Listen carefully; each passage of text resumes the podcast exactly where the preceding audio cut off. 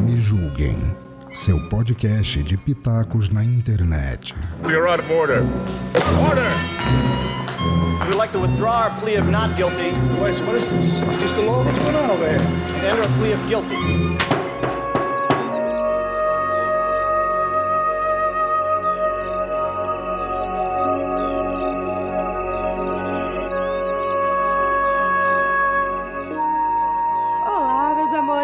Bem com vocês? Eu sou a Cristiane Navarro no mais um Me Julguem Podcast. Um podcast acima de qualquer suspeita. Sim, voltamos!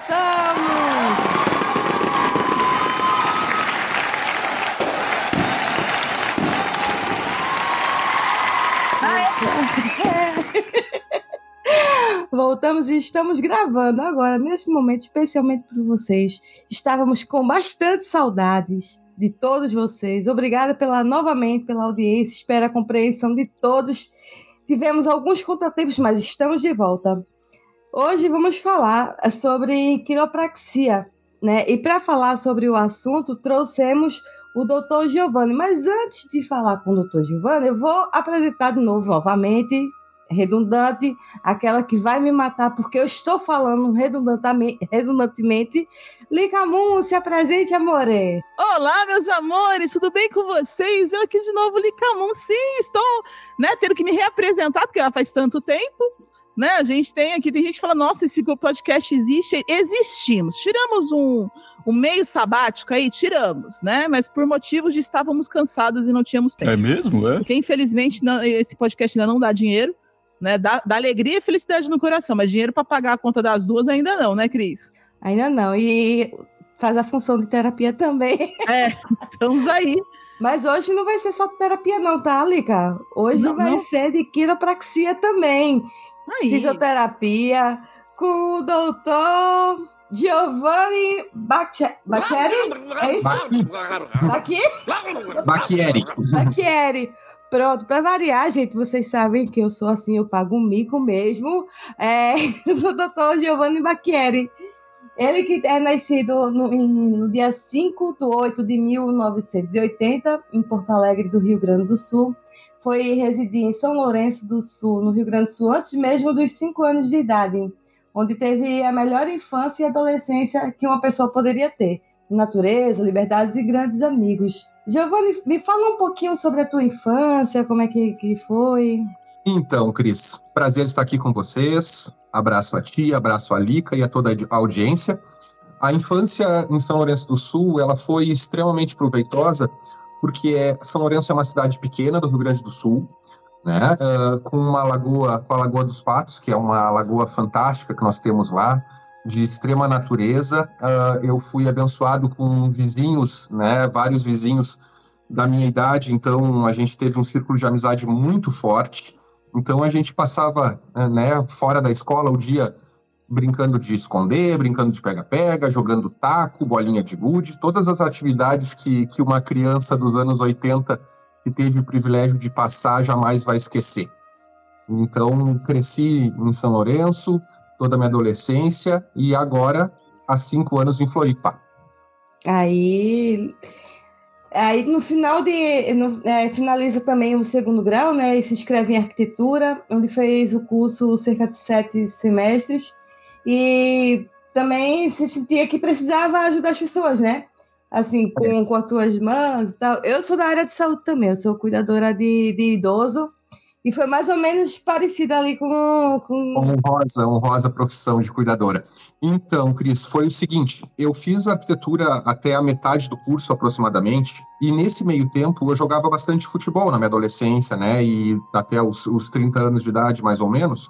E aí eu tive uma, uma lesão de ligamento de tornozelo, onde eu fui fazer a fisioterapia com uma profissional super capacitada lá da minha cidade, doutora Áurea Martins né? ah, onde eu me apaixonei pela profissão, porque até então eu não tive, eu não tinha contato com a fisioterapia, né? E fazendo como paciente a fisioterapia foi que me trouxe essa paixão pelo cuidado, pelo toque, né? Pela grande amizade que se forma entre profissional e paciente, porque na verdade a gente acaba se tornando muito amigo pelas várias sessões que são realizadas, então o vínculo é sempre muito forte entre profissional e paciente. Então, quando eu comecei a colar a maquetezinha lá na arquitetura, eu vi que não era para mim e, e, decidi mudar de totalmente de área e hoje sou extremamente realizado na profissão que ocupo. Formou em 2005, não foi na, na faculdade de fisioterapia na Uni Urcamp, né, em Bagé do Rio Grande do Sul. E, e lá você morou com, com várias pessoas, né, fez amigos. É, em 2007, sem, sem, sem pretensão, na verdade, né, fez a, ali a prova da, da, do ProUni, né, qual teve a bolsa de, de 100% de, de estudos. Exato. E deu a oportunidade de ficar mais perto da família, amigos, através da transferência pela UCPEL, né, em Pelotas do Rio Grande do Sul. Isso. Quando eu fiz a prova do ProUni, então, Cris, uh, me deu essa, essa oportunidade de, de me realocar de universidade, porque a minha nota no ProUni realmente foi, foi bem alta, para minha surpresa, porque realmente eu não me, não me preparei para essa prova, eu nem sabia qual era o molde das provas do, do ProUni da época. Mas como era uma prova mais de conhecimentos gerais, assim, de raciocínio lógico, eu consegui me dar, me dar bem, fiz a prova despreocupado, isso, acho isso teve um peso importante na minha nota, né, sem, sem nenhuma obrigatoriedade de, de passar e tal. E então me deu essa, essa oportunidade de, de pedir a minha transferência para Pelotas, né? Pelotas de São Lourenço fica a cerca de 60 quilômetros de distância, então eu conseguia visitar a família todo fim de semana. Eu ainda comecei na universidade indo e voltando todos os dias de ônibus, né? É uma viagem de, de uma hora para ir, uma hora para voltar. Como a fisioterapia é uma faculdade que tem turnos quebrados, né? Dias eu tinha aula pela manhã, dias eu tinha aula pela tarde, ou outros dias manhã e tarde. Então, às vezes, ficava, ficava na biblioteca estudando, ficava acessando os computadores, né? Lendo artigos desde aquela época nos intervalos de aula, mas eu comecei indo e voltando a Pelotas. Aí depois de dois anos que eu comecei a morar lá de fato, porque aí começaram os estágios, começaram os trabalhos extracurriculares, também me demandou mais tempo. Aí eu residi lá com alguns amigos de, de faculdade e parentes desses amigos também. A gente tinha uma mini república num apartamento, era eu e mais três meninos, e aí até me formar fiquei morando com eles lá. Lica, fala um pouquinho sobre ProUni, para quem não sabe o que é ProUni. ProUni é, é um programa do governo, né, que, que, que usa a nota do Enem, né, para as pessoas acessarem a universidade. Basicamente é isso. Só que o. Deixa eu só tirar do. Vou pegar exatamente o que eles falam aqui. Mas assim, a diferença do ProUni, que chama é, programa, se não me engano, é programa Universidade para Todos. Ao contrário do SISU, ele vai entrar, as pessoas entram pela univers, universidade pública, né? E aí tem as bolsas de até 100%. Dependendo da sua nota, do curso que você tem, você escolhe, você tem é, porcentagens de bolsa que você, de, que você pode conseguir nessa universidade pública. Então, é um programa do governo para acesso e democratização do brasileiro ao ensino público, ao ensino superior, né? Porque você não tem vaga no ensino superior público para todos. Eu trabalho com ensino público superior, mas eu sei que não nem todo mundo consegue acessar, porque nós temos poucas vagas. E é muito é, Eu acho que o ProUni é para a universidade privada, Thalika. Hã? Eu acho que o ProUni é para a universidade privada, não, é bolsa de estudo, né? Não, sim, o, Pro, o que, que é o ProUni? O ProUni é o Programa Universidade para Todos. Ao contrário do SISU, que as pessoas entram, é pelo Enem, só que ao contrário do SISU, que as pessoas entram é, para a universidade pública, as pessoas também podem aplicar para o ProUni. E aí uhum. o ProUni, você vai ter, as, você vai ter a, a, sua classificação e sua pontuação, e aí ela vai dizer, dependendo do curso que você escolhe, da universidade que você quer estudar, a porcentagem de bolsa, a porcentagem né? de bolsa, que vai de 100% até acho que 10 ou 15, 20. É, e, o, e o, mais legal do ProUni é que a gente não precisa pagar né, para o governo depois de formado. Isso é a, a, bolsa, é uma bolsa mesmo né, de estudo. Então. É, você vai ter que tá, pagar para a faculdade o que você não conseguiu de bolsa, né? Exato, exato. Eu, graças a Deus, consegui o 100%. Mas tem também a possibilidade de você fazer agora, eu esqueci o nome da outra bolsa, que é a bolsa que você, assim, você não conseguiu 100% do ProUni, mas você está numa universidade por particular. Você também pode é, financiar o FIES, né? Você faz o FIES e, e você financia o resto da universidade para pagar depois que você se forma. São várias possibilidades hoje que democratizam o acesso do, do cidadão, no cidadão brasileiro ou naturalizado, é, ao ensino superior, o que é muito bom. O que me preocupa um pouco nesse, nesses casos é, é, algumas situações, por exemplo, o aumento dos cursos em EAD, não, tem, né, não, não que esteja falando contra, mas, por exemplo, existem cursos em EAD de cursos que são, por exemplo, que precisam de laboratório. Você fazer laboratório EAD, precisa de aula de campo. A, a ideia do docente, da docência, né, da licenciatura, é, ser uhum. feita toda em EAD, sem, essa, sem esse cuidado. O, aluno ele se forma num curso de licenciatura e nunca foi para uma sala de aula. É, e isso preocupa muito, muito é um mesmo, Lica, porque, porque, inclusive, esses dias eu vi um curso de quiropraxia EAD como patrocinado no Facebook e no Instagram. Isso me deixa extremamente preocupado, né? Porque é. a quiropraxia é 100% toque. A avaliação, né? A avaliação dos tecidos e manipulações que têm que serem extremamente precisas. E esse curso era 100% EAD. É um curso impossível de tu fazer EAD. E tem, e, e, é permitido pelo MEC, inclusive. Isso assusta. É, é, que nem o curso de, de cuidador de idoso. Ah, mas o curso de cuidador de idoso é, é mais teórico, não é bem assim. Tu vai ali, tu vai movimentar o paciente da cadeira de roda para a cama, da cama para a cadeira de roda, ou, ou para qualquer outro lugar, tu vai ter que ter a prática, tu vai para não lascar tua coluna, para tu não prejudicar teu paciente. Exatamente. Pra, no, no, no, no, piorar o estado que ele que ele tá, a questão Exatamente. de como alimentar uma, um paciente por sonda. As trocas de decúbito tem que ter prática, sim. Eu, tenho, eu vou pegar um dado aqui que a gente está discutindo aqui no grupo de professores da universidade, que eu fiquei chocada com esse tipo de informação. Porque, assim, quantidade de alunos. A, Universidade de Pitágoras, no Paranhanguera, que concentra a maior fatia de matrículas, tem 1.325 alunos por professor. Por professor! Você dividir por professor. Enquanto a média da modalidade à distância é de 171. A, a instituição que mais triplicou o número de estudantes de uma década, de 202 mil para 693, ao mesmo tempo reduziu o quadro de docentes, de 708 para 523 e aí você tem a quantidade, você vê a quantidade de alunos para para você ver com a quantidade de alunos, como é que o professor vai dar conta disso, entendeu? A conta não fecha. É, você não tem como. E ainda o professor não é valorizado no Brasil. Hashtag fica a dica. É, não, como é que o professor vai dar conta de avaliar o aluno de uma forma é, vai, vai, vai dar conta de avaliar um aluno de uma, de uma forma individualizada, como ele merece, como ele tem que ter o acesso, porque o, profe, o professor está ali para auxiliar o aluno como mediador de conhecimento. Porque como é que ele vai atender esse aluno se ele tem mil e poucos alunos por professor, entendeu? Ele não consegue. Você fica só como. Você, você é só um, um monitor de uma disciplina, entendeu? Você nem é professor. Né? E a gente acha que, eu acho já que a gente acaba tendo aqui 30 alunos, mais ou menos, por professor, a gente acha muito, né? Usando todos os cursos, a gente acaba ficando com 30 alunos para cada um, se você dividir numa conta fria. E, e a gente acha complicado. Ô, Giovanni, aí depois que você se formou na, na, na universidade, né? Você fez os estágios lá de fisioterapia. É, tu concluiu a, a faculdade é, toca, é, em 2011, certo? Perfeito, finalizei em 2011. Já fazem 12 anos aí, parabéns. Isso, uma longa estrada já. Quase a idade da, da minha filha. Daí, depois disso, a gente, quando começa a estudar, a gente não quer mais parar. Então, o Giovanni, ele fez bandagem funcional, né, liberação miofacial, pilates, que eu adoro pilates. Só fiz uma aula inaugural, mas já já adorei.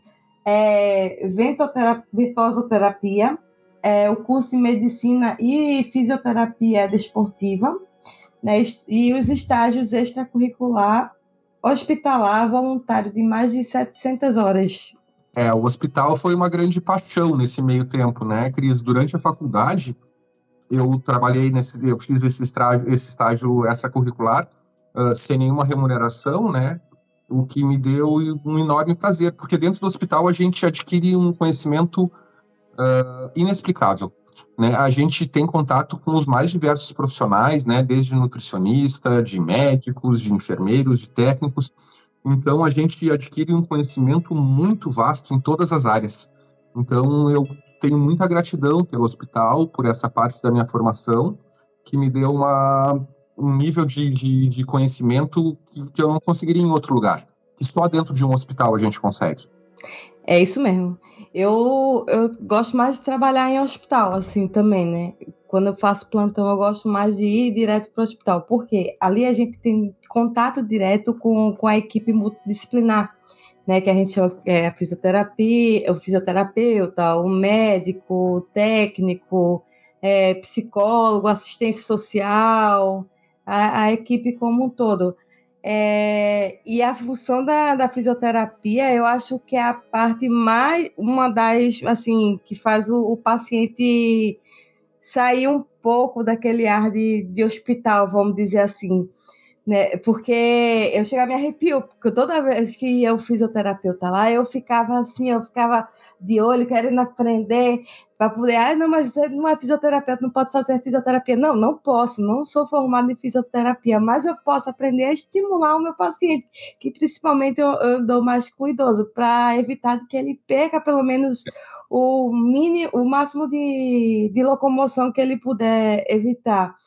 Ah, tinha uma paciente, é, minha, que Deus a tenha, maravilhosa, dona Isabel, é, que ela teve uma, uma, época ali que ela tava, já estava em hospital, que ela já estava resistente. Aí quando veio a fisioterapeuta, não, hoje não. Aí eu, vamos, dona Bebel, que a gente chamava ela de Bebel Peron.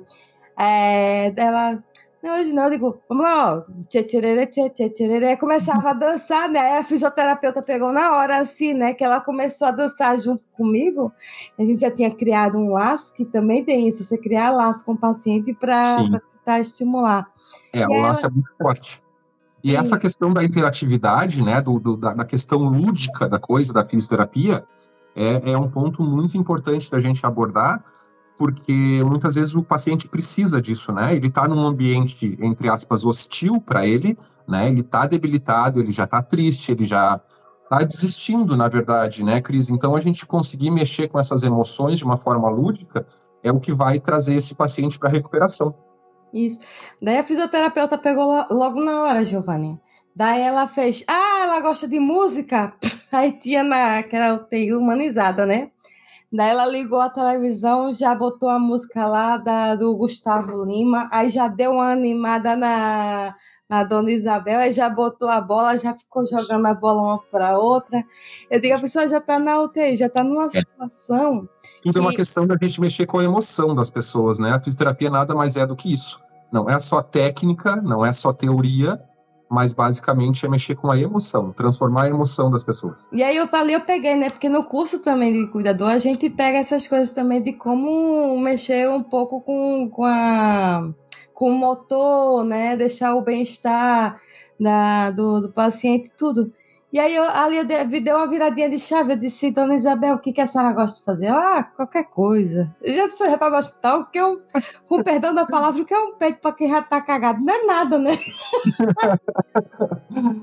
aí eu fui conversando, puxando dali, puxando daqui, descobri que ela gostava de jogar dominó. Quando o médico chegou, eu disse, doutor, eu quero falar um negócio com o senhor. Eu posso trazer? Vamos ali que eu quero beber uma água ali. Vamos ali, doutor. Eu preciso falar. Uma palavrinha. É. para também não, não trazer expectativa no paciente de uma coisa que não vai acontecer. Perfeito. Aí eu disse, doutor, eu descobri que, que a dona Isabel gosta de jogar dominó. Eu posso pedir para o familiar dele, dela trazer um, um, dominó aqui na UTI para a gente jogar? Ele fez maravilhoso não sei o que. Então, tipo, isso já tira um pouco daquele tédio, porque o paciente passa mais tempo dormindo para passar o tempo, tentar passar o tempo rápido, né? Aí queria que tu falasse um pouco sobre isso também. Isso, porque o que, que acontece? O paciente hospitalizado, ele fica na, nessa rotina uh, muito triste, né, Cris? É, é, medicamento tem horário, uh, as condutas, ele não acha mais graça de nada, ele já está, como a gente comentou anteriormente, debilitado emocionalmente. Então, qualquer emoção que a gente consiga trazer para esse paciente, buscar esses links dessas interatividades de coisas que eles gostam, é o que vai fazer essa virada de chave, né? Para ele querer sair do leito, para ele querer se ajudar. Então, se a gente não conseguir tocar nesse emocional dele, fica muito difícil. A coisa não pode ser mecanizada, não pode ser forçada. Né? E quando a gente consegue tocar no coração, tocar na emoção, a gente consegue fazer com que o próprio paciente se ajude mais, né? E a gente precisa dessa ajuda deles. Né? Nada pode ser forçado na fisioterapia. A gente não consegue resultado forçando uma pessoa a fazer nenhum tipo de conduta. Me fala um pouquinho sobre a quiropraxia. Então, Cris, a quiropraxia ela teve origem nos Estados Unidos no ano de 1895. Uh, um senhor chamado DJ Palmer né, em 1895. Então, ele não era formado, ele não tinha formação acadêmica, mas ele era um grande entusiasta e um grande curioso. Então, ele lia muitas revistas médicas da época, jornais, né? Uh, era um, um, grande curioso na, na, parte da saúde na parte da reabilitação. E uh, é muito, muito bacana como surgiu a quiropraxia no mundo, porque foi da seguinte forma. Uh, ele, como entusiasta e como um grande curioso, ele começou a manipular algumas pessoas. E ele percebeu, ele tinha um paciente em especial, e aí que foi o, o, boom dele saber que a técnica de fato funcionava, um paciente que sofria com surdez. Ele não conseguia, ele só escutava mínimos ruídos. E ele começou a manipular, ele viu que tinha algumas desordens nas vértebras do pescoço desse paciente. Né? E ele começou a manipular, começou a tratar essas vértebras, começou a fazer os ajustes, e esse paciente começou a ouvir os sons de forma mais nítida e mais clara, né? Até que depois de algumas sessões ele, a audição dele acabou voltando. Né? Então foi muito curioso como surgiu a quiropraxia no mundo, né? Então, o DJ Palmer, depois de, de, de, realizar esse caso fantástico, ele começou a ensinar algumas pessoas nos Estados Unidos, inclusive o filho dele, né, que tem uh, por codinome B.J. Palmer, que foi o criador da primeira escola de criopraxia nos Estados Unidos, né, a primeira escola oficial que está lá até hoje. Né, então é muito legal. E no Brasil, a quiropraxia ela só surgiu em meados dos anos 1998, né, quase anos 2000 ali em Novo Hamburgo. Foi a primeira faculdade oficial no Brasil, a Fevale. Né? E desde então, agora nós temos, acho que duas ou três universidades no, no Brasil que lecionam a quiropraxia, e aí diversos cursos de formação e de pós-graduação, né? especialmente para fisioterapeutas, que visam ensinar a mesma técnica.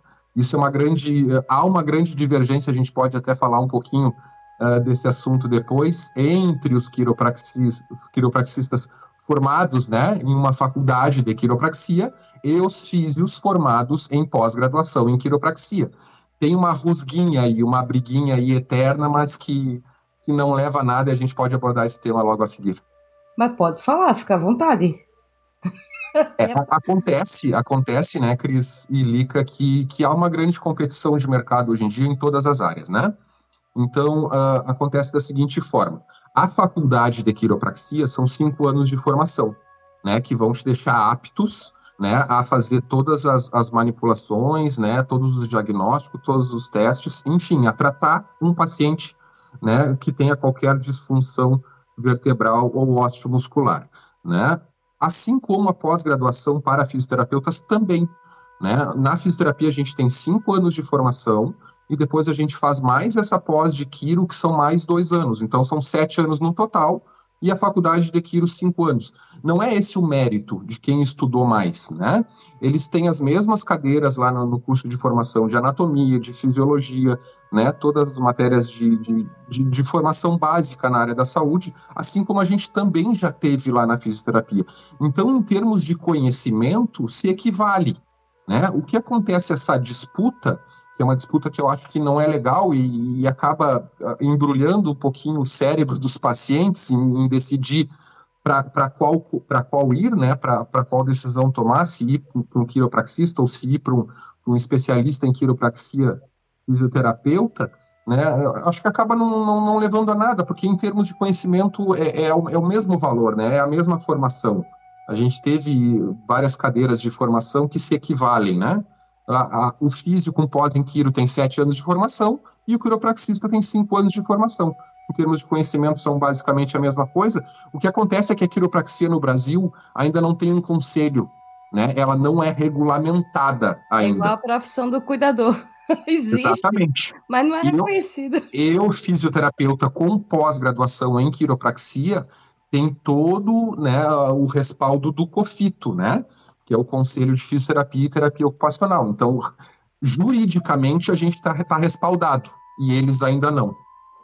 É o que o pessoal pensa que também é a área de saúde é assim, a mil maravilha, né? Não, gente, a gente passa por um estresse, com perdão da palavra, filho de uma mãe, que a gente passa, que é um querendo competir conhecimento com o outro, no lugar de um agregar conhecimento para o outro, que seria maravilhoso, e um depende do outro na, na área de saúde. Exato. E a, e a questão do, do, do conhecimento, né, Cris Lica, o conhecimento a gente vira e mexe só adquire na prática, né? A, a, a parte teórica tá, tá aí para todo mundo, né? Hoje a gente tem internet, que a gente pode buscar os artigos científicos, tem os vídeos do YouTube que a gente pode estar tá aprendendo uh, muita coisa interessante. Então, a teoria está a dispor de todo mundo.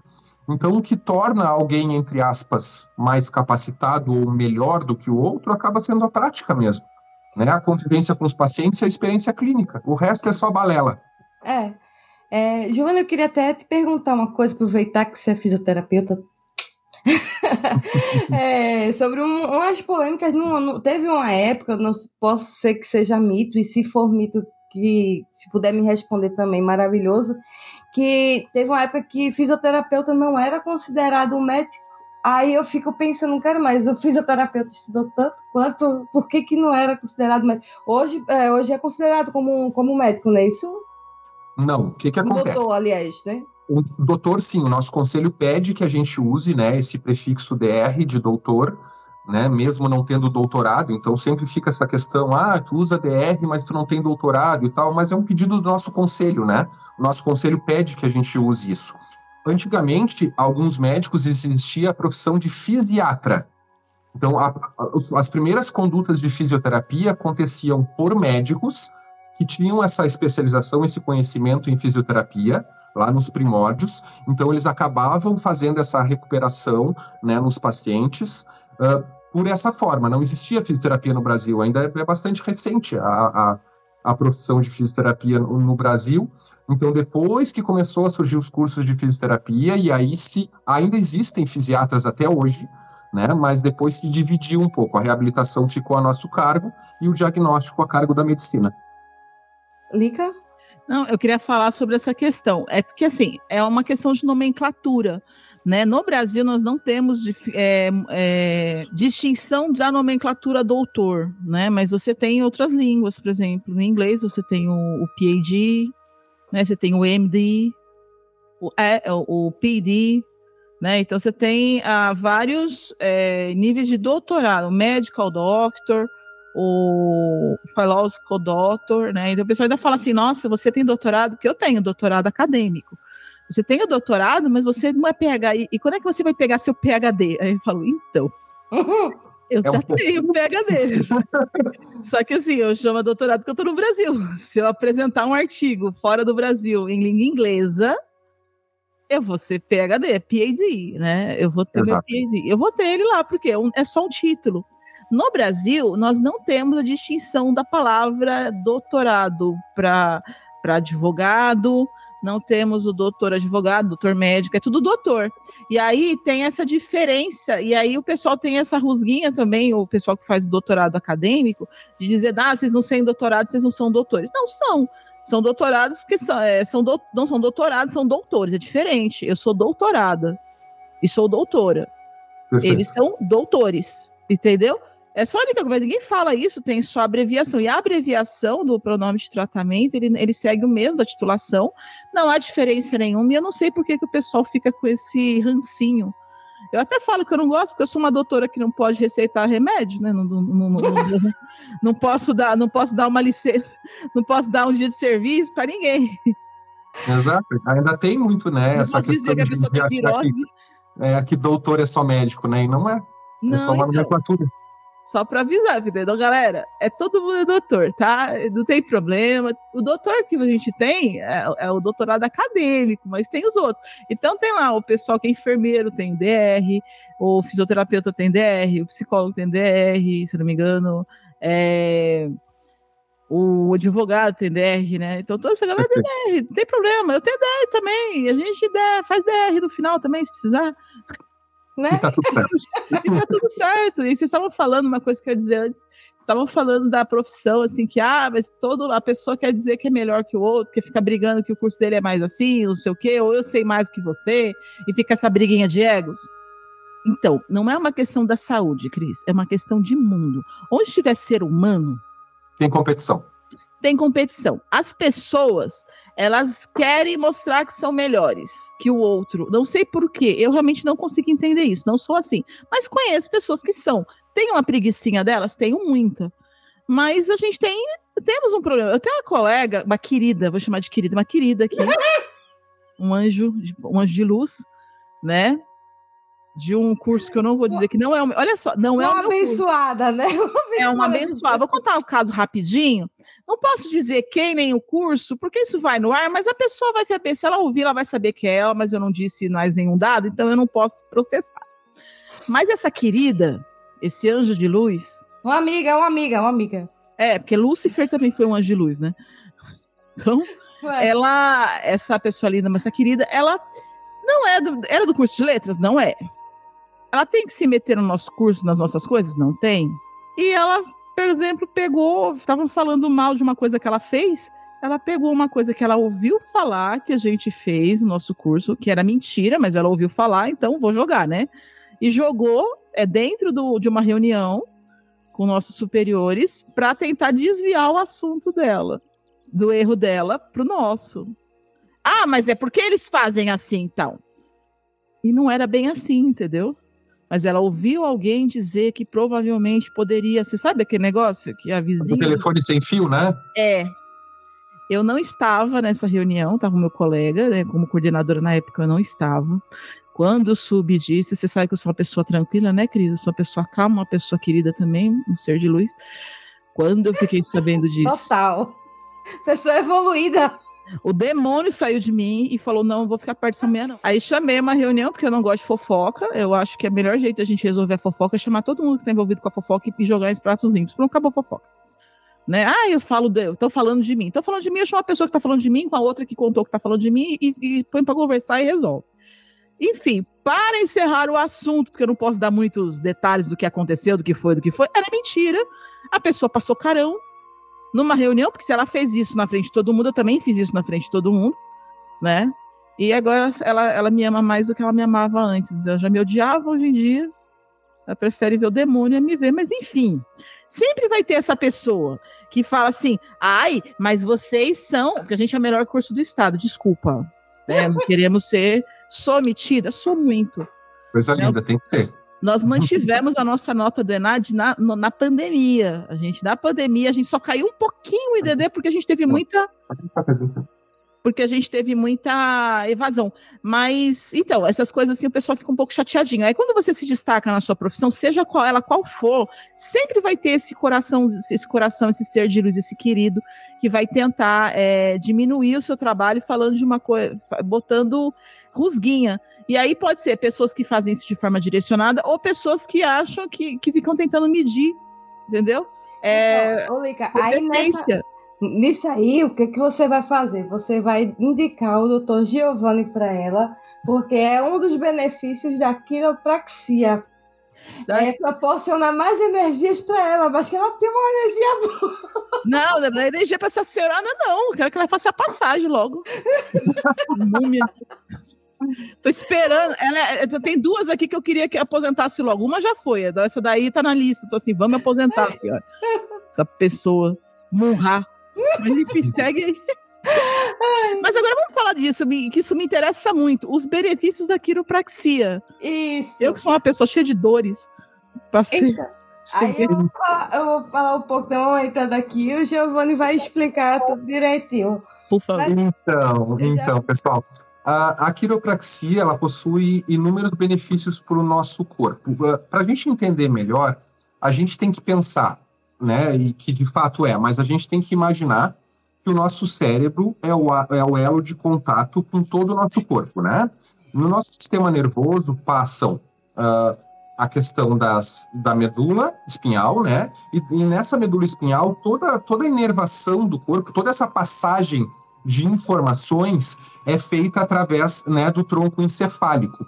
Então, principalmente nas vértebras cervicais, quando há algum desalinhamento, esse sistema de informações fica prejudicado. É como se fosse, imaginem um fiozinho de luz, né, que está lá no seu início da corrente, lá no nosso cérebro, e que vai mandar informações para todo o nosso corpo. Se há uma vértebra desalinhada no nosso corpo, que esteja tocando nessa inervação ou impedindo que essa informação seja passada do cérebro para a periferia do nosso corpo, ou ao contrário, mandando informações da periferia de volta para o cérebro, quando esse conjunto de troca, essa conversa está interrompida por esse nervo uh, não está em perfeito funcionamento, né, todas as respostas do nosso corpo fica, fica prejudicada. Né? E aí começam a surgir as famosas compensações. É por isso que uma coluna bem ajustada é a chave para o sucesso de uma, de uma vida mais saudável, né? Porque aí eu tenho toda essa passagem de informações livre, né? Sem interrupções.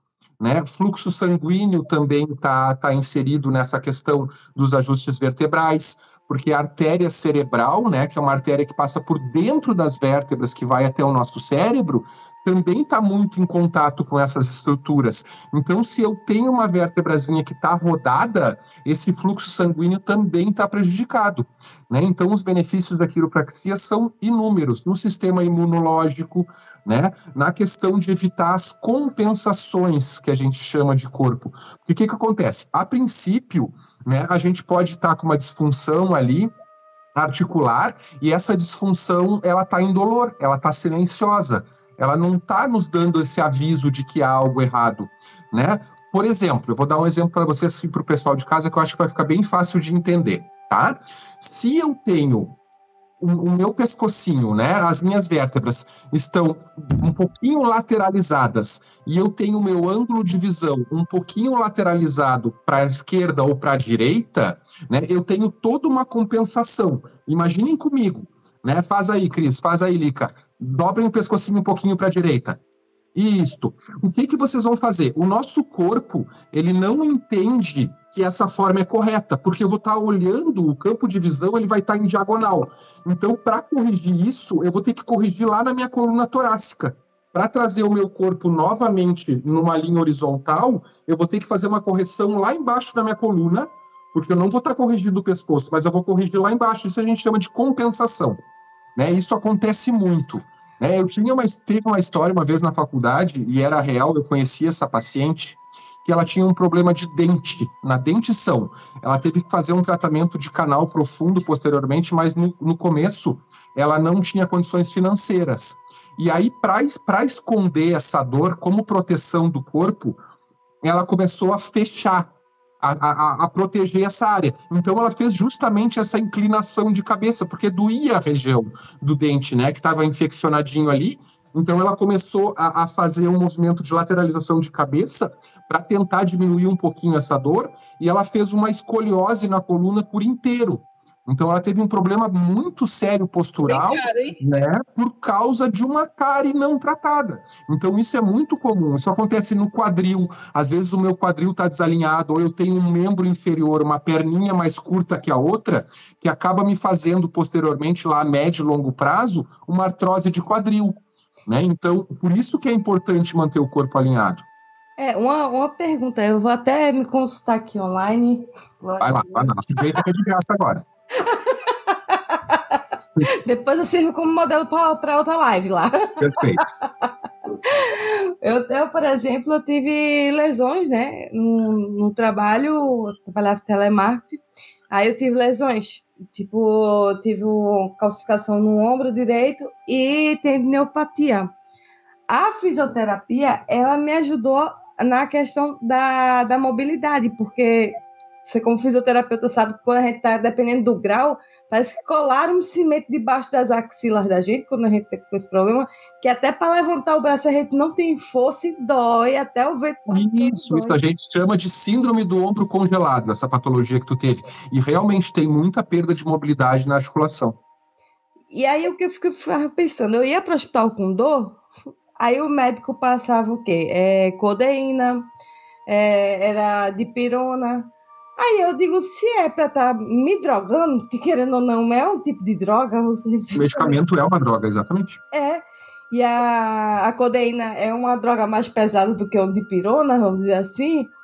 Ah, eu digo, então eu vou ter que aprender a conviver com a dor, não tem jeito. É melhor do que eu ficar. Porque isso já estava começando. Eu já tenho memória ruim. Isso já estava começando a, a, a, piorar mais ainda a minha, a minha memória. Conclusão da história, fiz a fisioterapia. Doutora Luana, muito obrigada. Profissional excelente também da, do Sistema Único de Saúde. Excelente profissional.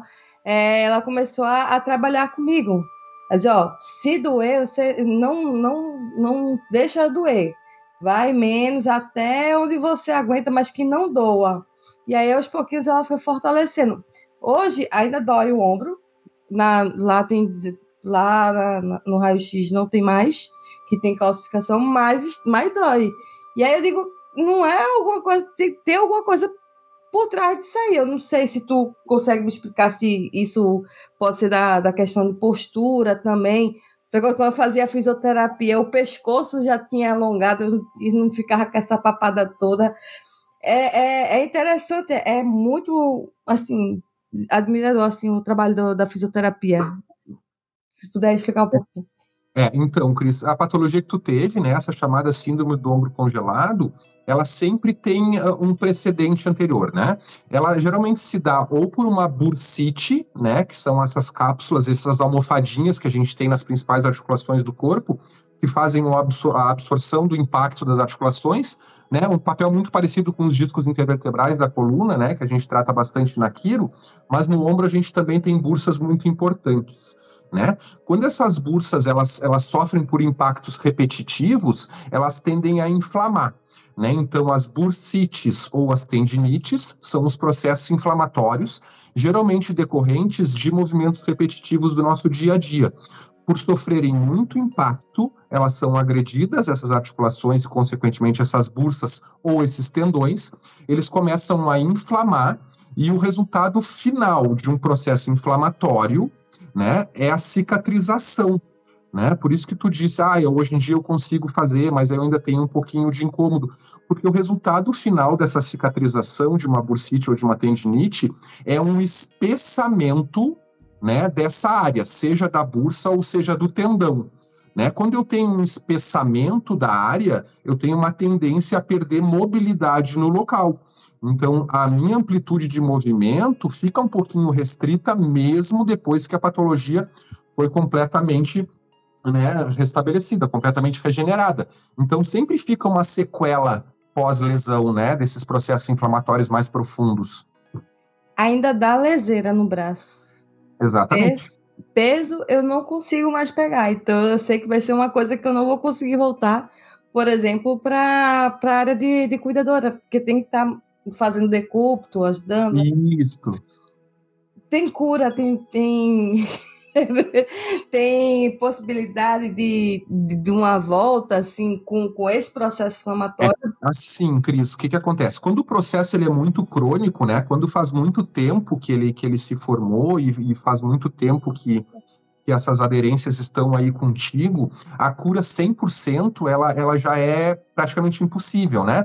Porque essa cicatrização que foi formada, né, esse tecido de conjugação que a gente chama que é um tecido mais fibroso do que o tecido original, né, da, dessas articulações, desses, desses tecidos moles, ele, ele não tem como mais, a gente não consegue mais reabilitar esse tecido né? É como é como eu substituir um elástico, para vocês conseguirem entender, é como se eu substituir um elástico por uma corda, né? Perde elasticidade, né? Perde ADM e esse tecido uma vez remodelado ali no local da cicatrização, não há mais o que fazer, né? Então sempre fica um pouquinho de limitação, né, no pós-lesão e é impossível e seria mentiroso um fisioterapeuta ou qualquer profissional da área dizer que conseguiria uma reabilitação de 100%, porque nunca é 100%. Né? O processo inflamatório vai acontecer, não tem como a gente impedir. O que a gente consegue impedir, né, ou melhorar essa, essa recuperação, é acelerar esse processo para que tu consiga voltar para o teu trabalho o mais rápido possível e esteja o mais próximo possível dos 100% que antecedeu a lesão, mas nunca 100%. Outro benefício também é a questão de, de proporcionar mais energia, né? Porque você melhorando so, o, o, sono, que também é um dos benefícios, Perfeito. você vai ter mais energia durante o dia a dia, né? A, aliviando as dores também é, melhora a questão do sono, né? É, melhorando o sono, seu corpo vai estar melhor para e aí consequentemente você diminui as idas aos médicos também, né? Perfeito. Esse é o intuito principal da Quiro, né, Cris? Muitas vezes isso é ainda um erro muito, muito da questão do brasileiro, tem isso muito intrínseco ainda consigo, né? De só procurar um quiro, um físio, né, um profissional especializado quando a dor já está instaurada, né? A gente luta diariamente para o paciente procurar a, a questão da, da, na prevenção para que a gente consiga prevenir justamente essas lesões e não esperar a patologia estar tá instaurada para a gente começar a tratar. Né? Então, a quiropraxia ela tem que ser preventiva, a gente tem que bater muito nessa tecla para que a gente consiga pegar os pacientes de cada vez de forma mais precoce para a gente fazer todo esse sistema de prevenção e dar mais qualidade de vida para esse paciente mesmo. A questão do sono tá, tá muito, muito presente na quiro, né? Pela liberação de hormônios que os ajustes proporcionam, né? A gente tem uma série de, de liberação de hormônios, além da melhora do fluxo sanguíneo, além da melhora da questão da, da conversa nervosa entre cérebro e periferia, que a gente mencionou agora há pouco, então a gente só tem benefícios com aquilo, aquilo desde que seja bem aplicada e que seja feita por um profissional uh, capacitado, ela é uma, ela é uma questão 100% segura, né? Existem alguns casos, né, de, pacientes que pioraram com quiro e tal, até sofreram lesões, uh, teve raríssimos casos, mas já aconteceu até de, de paciente chegar a óbito.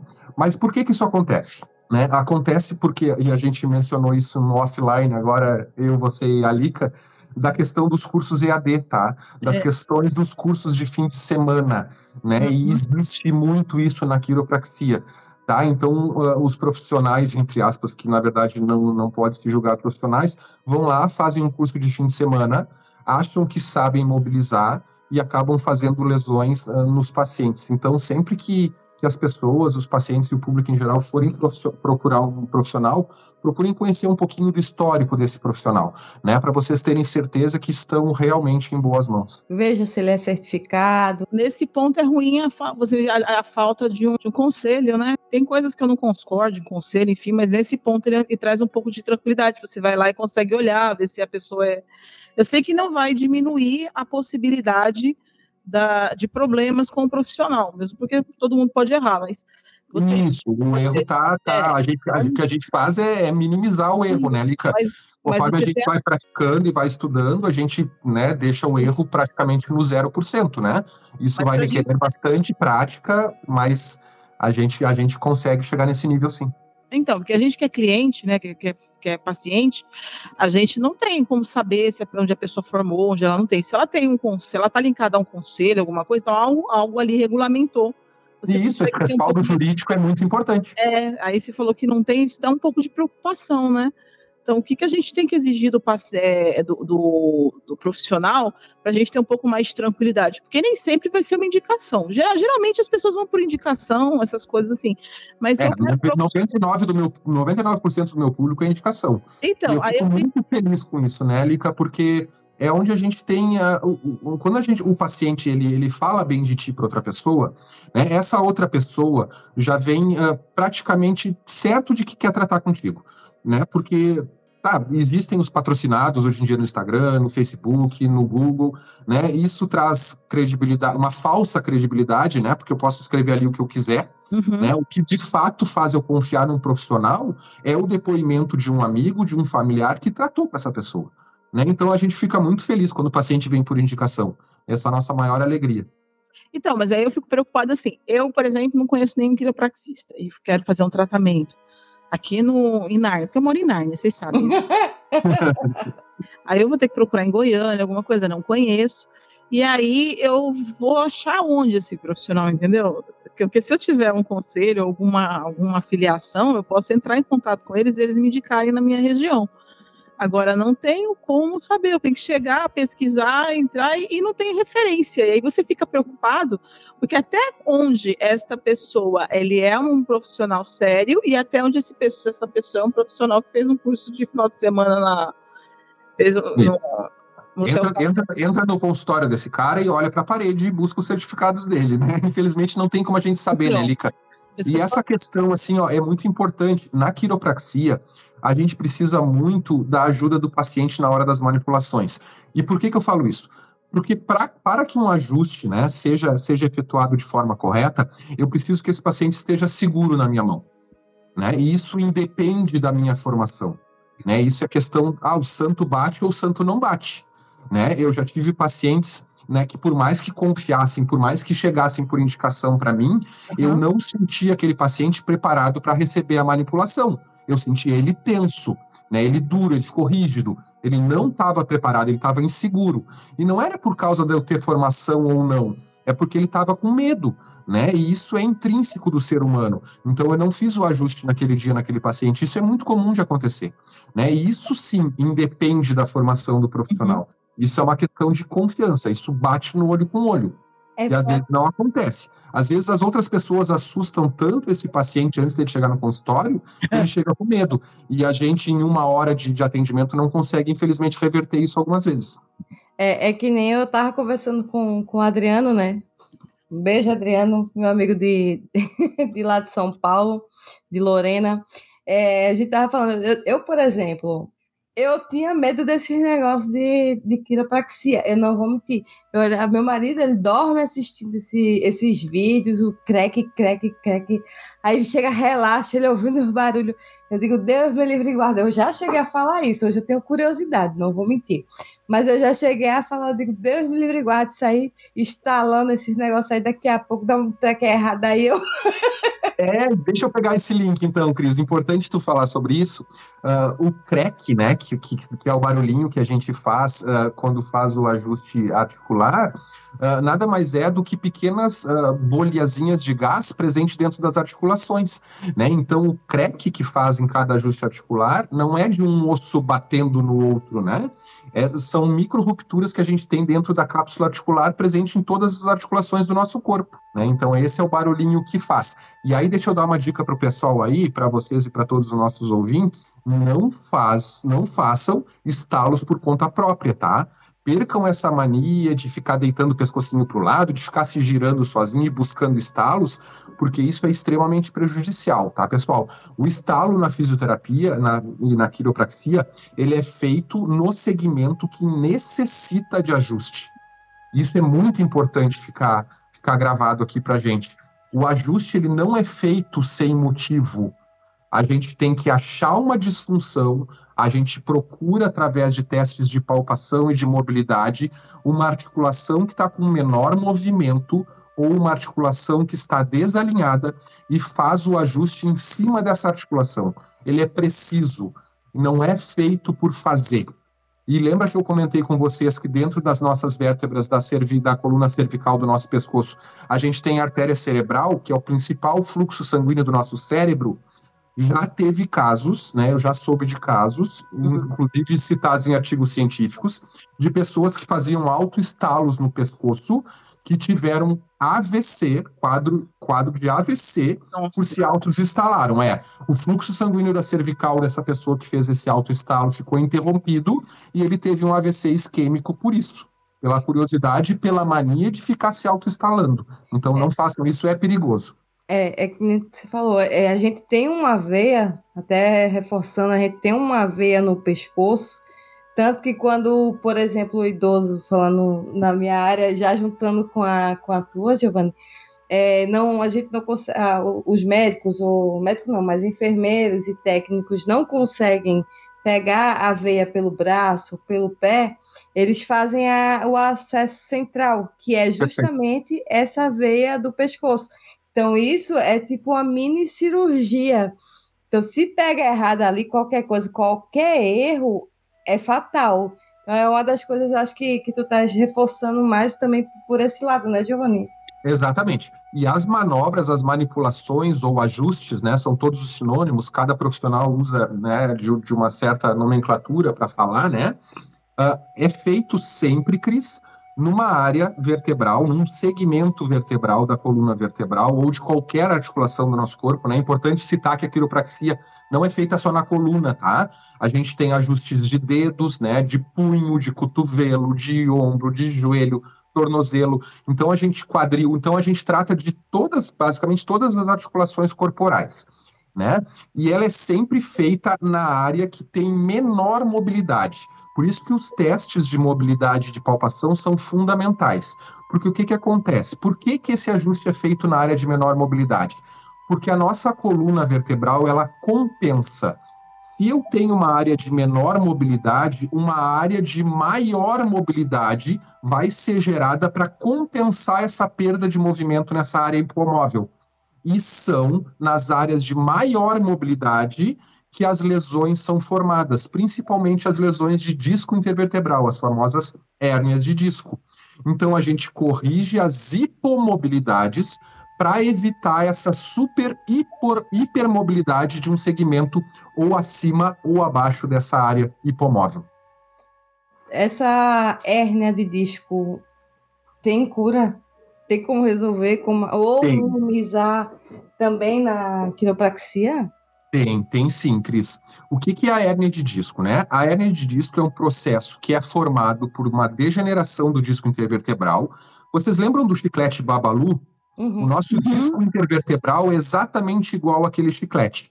Tem um núcleo gelatinoso e cerca de, de, de, alguns anéis externos, que a gente chama de anéis fibrosos, que protegem essa gelatina dentro do seu centro, para que ela não extravase.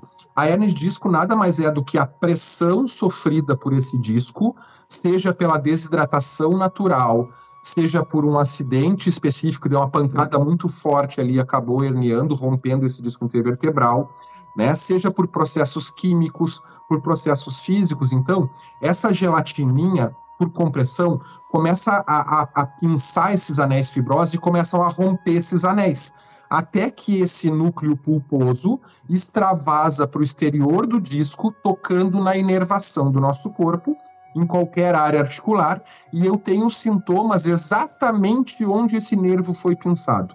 Isso é legal a gente falar. Cada segmento da minha coluna vertebral possui um par de nervos que irradiam uma determinada área do meu corpo. Né? Então, por exemplo, né, a parte medial do meu pescoço, ali C5, C6, né, irradia os meus braços até as minhas mãos, né, a parte final da minha cervical. Então, se eu tenho uma hérnia de disco na região final da minha cervical, eu vou ter sintomas que vão até os dedos. Se a lesão é mais para cima, essa, esse sintoma não vai chegar até os dedos, porque esse nervinho lá de cima da parte cervical alta não vai até a ponta dos dedos. Então, o sintoma vai ser sempre no caminho do nervo em que a lesão foi gerada. Na quiropraxia especificamente, a gente busca manobras que visem tirar a pressão de cima desse disco lesionado. Então, a gente faz os ajustes para liberar a pressão em cima desse disco. Então, é assim que funciona a quiro nas hérnias de disco. Maravilha. aí, ó, Lica. A gente já sabe para quem buscar o tratamento. Bora dar um pulo em Floripa aqui, visitar a gente e já tratar. É isso. Não chama, não chama por educação que a gente vai, porque não tem nenhuma, tá? Exatamente. Meu Deus, eu vou morrer, eu vou morrer derretida hoje. né? O meu babalu vai estourar hoje, vai descer da Espero que seja tutti-frutti. A gente sempre dá esse exemplo do Babalu porque é perfeitamente a, a, a, formação do disco, né? É exatamente igual aquele chiclete. Então os pacientes se entendem mais rapidamente. Não, eu achei legal porque eu entendi. Esqueci. Olha que eu sou difícil de pegar as coisas. Eu faço. Esse gente... é bacana que todo mundo compreende legal. É, mas eu fico preocupada. E se vaza esse negócio lá de dentro? É, então, a recuperação das hérnias de disco, Lica, geralmente elas se dão de, elas se dão de forma espontânea, tá? Até 70% dos casos acontecem de forma espontânea sem nenhum tipo de tratamento. Uhum. Né? Então, essas hérnias acabam regredindo. Né? O corpo acaba uh, se moldando e essa pressão nesse disco diminui e acaba, especificamente, sem nenhuma técnica utilizada, essa lesão regredindo para o centro novamente e os sintomas acabam desaparecendo. Só que qual é o perigo disso? Né? Uma hérnia de disco nada mais é do que o disco que estourou, que está tocando aquele nervo. Uhum. Então, alguns artigos já mostram que se esse toque no nervo for muito persistente, muito duradouro, sem resolução, que é os outros 30% ali que não regride naturalmente, uhum. esse processo de irritação no nervo pode ser permanente. E o paciente fica com sintomas para o resto da vida. Então a gente não deve correr esse risco de ficar sem tratamento e contar apenas com a sorte. É aí que entra né, a, a tração, é aí que entra a quiropraxia, a fisioterapia. É justamente para minimizar esse, essa chance disso acontecer. Porque se a gente consegue tirar essa, essa pressão de cima do nervo, o quanto antes esse risco ele vai, acaba caindo subitamente. Uma pergunta, é que eu já sei a resposta porque eu já andei futucando teu Instagram. tem idade para fazer quiropraxia e se tem algum, por exemplo, a pessoa precisa estar sem dor, com mínimo de dor, ou com dor também pode fazer a quiropraxia? Então, Cris, a quiropraxia ela é para todas as idades, tá? Inclusive a gente trata até nenês de colo com a quiropraxia, as manobras são, são suaves, é, mas elas acontecem e são muito legais, né? E até a terceira idade. Então não tem uma idade certa para fazer aquilo, né? A gente só não manipula, né, pacientes de forma manual, pacientes que têm ou um tumor nas articulações, né, na, na região, então isso é uma contraindicação absoluta, e a gente não manipula também pacientes que têm um grau de osteoporose muito severo que tem um, um risco né, moderado de fratura naquele local.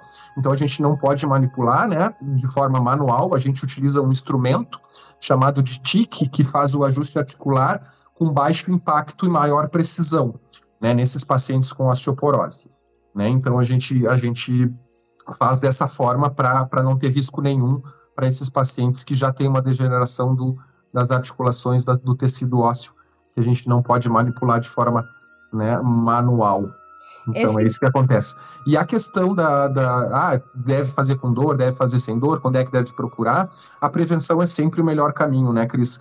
A gente da, faz o cronograma dos atendimentos da quiropraxia de acordo né, com, com os testes realizados. Então, a gente monta um plano de tratamento de acordo com cada paciente. Então, não é, não, não tem uma receita de bolo. Né? Se o paciente quer tratar de forma preventiva, ele pode vir no consultório uma vez por mês. Né, para a gente conseguir deixar ele livre da, dos desalinhamentos, livre das tensões. E a quiropraxia é importante salientar que não é só ajuste, tá, pessoal? A gente trabalha um pouquinho a parte muscular também, né? A gente favorece o fluxo sanguíneo, a gente trata ponto gatilho de tensão. Essa região da escápula aqui do meiozinho das costas é uma região que sofre muito de ponto de gatilho, então a gente também libera essa questão, né? Então não é só a parte óssea que trata aquilo, tá? Então, às vezes, o paciente chega com um pouquinho de dor, a gente precisa de um atendimento por semana. Se o paciente chega com um índice de dor um pouco mais alto, a gente já bate em dois atendimentos por semana. Se é só preventivo, de 15 em 15 dias ou uma vez por mês. Então vai depender muito do quadro clínico de cada paciente. O clique, né, que você falou, é aquela. É como. Pode falar, Cris. É, o clique, é clique mesmo, né? É, é um trackzinho, né? Track, é. É, é como se fosse uma, ah, uma pistolinha que tem uma bola pretinha na, na ponta. É esse, não? Isso, é um aparelhinho, parece uma injeção metálico, que a gente chama de TIC, que faz o ajuste articular. Agora, me diz uma coisa, uma outra que eu tenho curiosidade. Eu sei que já tá cansado, já tá, daqui a pouco a gente já tá finalizando para você jantar ali. Já tomei 10 xícaras de café aqui. Não, mentira, só duas. ah, mas olha o tamanho da xícara, né? É um balde, né? É uma caneca de café. Tá, já já chega outra por aí, em breve. Mas a, a, associada à quiropraxia com a ventosa, qual que é a função da ventosa em si? Porque eu, eu já ouvi falar também que elas ajudam a minimizar também a, a dor, né? Perfeito.